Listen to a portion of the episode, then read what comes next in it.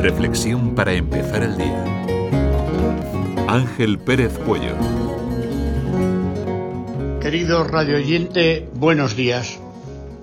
Hoy 29 de febrero, año bisiesto, decimos, esto es lo raro, lo normal son 28 días en febrero, y hay que ir bastante lejos para ver por qué sucede esto. Nos tenemos que ir a la Roma de Julio César, conocer que antes los años tenían 444 días y que hubo que ajustar todos los meses en días de 28, 30 y 31 para que salieran los 365 días que ahora tenemos. Y aún así hubo que añadir uno a febrero para cuatro años para que salieran las cuentas.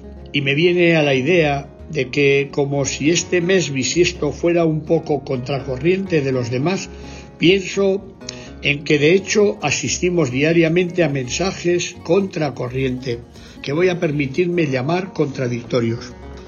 Y los dos los oímos. ¿Y con cuál nos quedamos? Dar gratuitamente la mejor inversión. Este responde a aquello de que hay más gozo en dar que en recibir, y lo expresaron en una gran pancarta un grupo de estudiantes de la Facultad de Económicas, llevando a cabo una campaña de manos unidas. A este mensaje se apuntaba Paul Claudel, que con su obra La Anunciación a María escribió ¿Para qué la vida si no es para darla? El otro mensaje, el que como buen contradictorio no puede ser verdadero si es verdadero el anterior, es el que recoge en cualquier publicidad al uso de cualquier consumo que nos dice que no hay mayor alegría que disfrutar de un espléndido coche o que la felicidad está en usar determinados perfumes, o que tener toda la vida resuelta es cuestión de decorarse la casa así, y yo, y lo mío, y si acaso los míos. Y entre un mensaje y otro podemos preguntarnos, ¿pero qué es lo más esencial del ser humano? La respuesta es evidente, ser existencialmente evidente.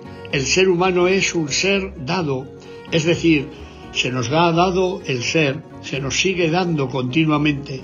¿Cómo no aprenderemos a dar y a dar gratis lo que de modo divino es el dar? Que tengas una hermosa y fecunda jornada.